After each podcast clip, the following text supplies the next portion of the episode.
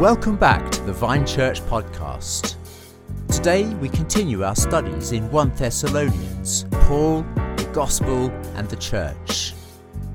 If you haven't already, you can find us on YouTube at the Vine Church Heart. We'd love for you to join us over there. Uh, we're continuing in 1 Thessalonians. Now, last night, um, if any of you came to our Alpha course, uh, you may have heard um, them saying when they were talking about Jesus that you can tell a lot about a person by how they handle things when they're under pressure. Uh, and um, certainly, we find in 1 Thessalonians that Paul is under pressure. And how he handles himself tells us a lot about what's really going on inside him. And uh, in a way, we can be grateful that Paul was kind of being accused by people and uh, having his reputation attacked by detractors in Thessalonica because what it does is it draws him out. And we discover a lot about the Apostle Paul in chapter 2 that we wouldn't have done if he hadn't had to have defended himself and coped with that pressure. It's the same with us, isn't it? When we're under pressure, we discover what's really inside, which can be good or bad, but it can be encouraging as we see that God is actually doing something within us when we're under pressure. Now, Paul has been explaining that um, he is to these people that he has come to in Thessalonica a steward, someone who is a steward of the gospel. Secondly, uh, now yesterday we saw that he is like a mother to them. He was like a mother to them who sacrificially gave himself for them. Uh, and today we see the next section where he says that he is like a father with his children. Now, um, yesterday when we looked at the picture of the mother, we saw that he said that he was longing for them. He says that he loved them. He loved these people. And I think I said from the RSV that the phrase is he was affectionately desirous of them. Um, and uh, I was reading a, a, Puritan yesterday, Thomas Goodwin, who talks about this being affectionately desirous of someone. And uh, he says there's a similar passage in Philippians, which says to us there that. Uh, uh Jesus, that, that Paul longed for them with the with the bowels of Christ, he longed for them with the longing of Christ, the affections of Christ, and the bowels were kind of the seat of emotions, the heart, if you like. Uh, so uh, it says now, Thomas Goodwin points out that it's really quite striking, isn't it, that the Apostle Paul, before he was in Christ, he was vicious and full of hatred towards Christians. He he certainly wasn't full of affection, the affections and the bowels of Christ for people. In fact, if anything, he wanted to tear their bowels out, uh, as we discover. Excuse me if you're having your breakfast. But now that he is in Christ, Paul has been so transformed by the love of Christ that he longs for them with the affections of Christ.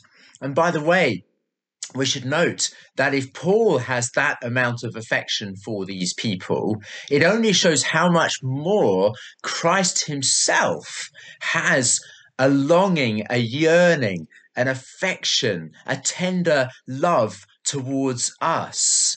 And that's right. We need to receive that today. He is affectionately desirous towards us. He loves us. As Paul models to these Thessalonians uh, his uh, fatherly love, his motherly love towards them, he's only showing us what God is like towards us, how he is a mother and a father towards us, how he is tender and affectionate towards us, how he desires the best for us as a mother and a father. We're seeing what God is like when we see how Paul is towards these people.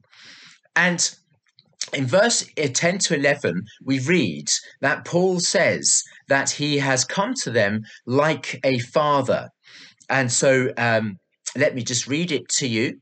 He says, uh, You are witnesses and so is God, of how holy, righteous, and blameless we were among you who believed.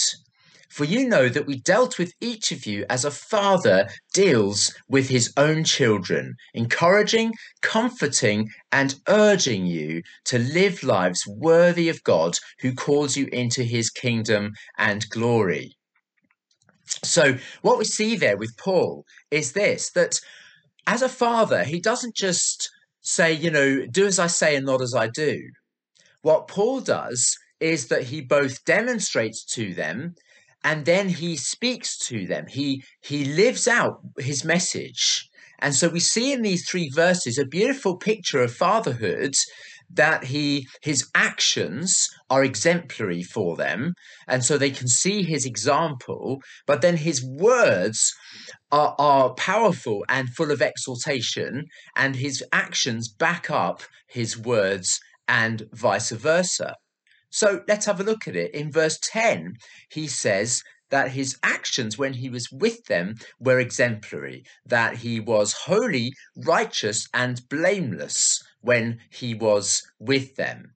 And without pressing the pictures too far, those three words kind of are a picture of the full orbed life of the Christian. He was holy. Uh, that's kind of referring to his his pious relationship with God, his devoutness towards God. He was holy towards God. He was righteous in his dealings with them. Righteous is more a reference to the way that you deal with other people. It reminds me of that song, This is My Worship, which says, In all of my dealings, let me be pleasing. And so he says he was righteous in the way that he dealt with people, and he was blameless, and that phrase can refer to kind of the reputation you have with people outside. And so he was blameless in his reputation with the way he dealt with people. And so he was holy in his relationship to God, righteous in his dealings with the believers, and ho- and blameless in terms of his reputation, the full orbed Christian lifestyle. The Apostle Paul exemplifies it all. And uh, it's worth just noting, isn't it, that here what we have is a father demonstrating to his children spiritually what life should be like. And, you know, as parents, as grandparents, as colleagues at work, uh, as husbands and wives, we do have a unique opportunity at the moment to demonstrate by the way that we live every day what God is like to those around us. And listen, parents, you don't know how long you're going to have all of us, with the people that we interact with, you really don't know how long you're going to have. There is perhaps a unique opportunity right now, which may not last forever, to influence and be there as a demonstration and example.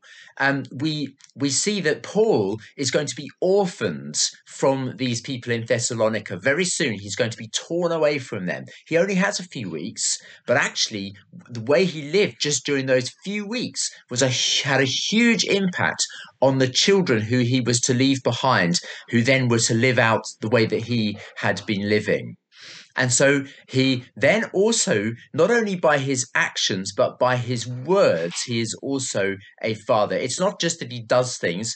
You know, let me challenge you today about the way that we live. Are we demonstrating that we're worshippers of God? I've just bought a new CD by Matt Redman, which is a beautiful so, uh, CD full of songs. And, you know, it just creates that worshipful atmosphere. And, and I'm worshiping God and just enjoying God at home, singing in the shower or whatever you know, are we demonstrating that we're, yeah, we're reading the Bible. We're happy to wash up with, you know, we're serving. We're happy to, to, to serve. Are we, are we living it out every day? Paul tried to do that when he was with them, and so should we. But of course, it's also with his words. We'll look at this tomorrow. But with his words, it says that he encouraged them, he he comforted them and he urged them to live lives worthy of the gospel. So the Apostle Paul was a father who spoke into their lives as well by comforting them, by urging them, by encouraging them, by yet urging has a sense of confrontation to it, uh, a sense of kind of urging you to live lives worthy of the kingdom. Um, comforting is is a, is a reference to tender, kind of t- tender comfort to those who are faint-hearted, uh, who are struggling. Encouraging is kind of giving courage to people to live out this life, to live worthy of the gospel, to walk worthy of the kingdom. And And so that's what we should do too. We should be living it and we should be demonstrating it to those around and we should be speaking it to those that want to hear as well. And even sometimes when they don't want to hear it, but they still need to hear it. And as fathers, we should be willing to uh, to, to play that part. And so let us be encouraged and let us remember this is what God is like towards us. I love that hymn, you know, Father like he tends and spares us. He is a father who cares for us, who is affectionately desirous towards us, who is full of love towards us and tenderness towards us, and, and wants to urge and encourage us to live lives worthy of the kingdom. So let us pray together. Lord, we do pray for every one of us this morning that you would help us to live lives worthy of the kingdom into which you have called us. And uh, we pray, Lord, that you would help us by our actions uh, and through our words to be demonstrations of who you are. Uh, Lord, we pray that we would not shirk from our responsibilities to be an example to those around us. Uh, because you have filled us with your tender love. We pray right now that you'd fill us again with your love and with your grace. We ask in Jesus' name. Amen.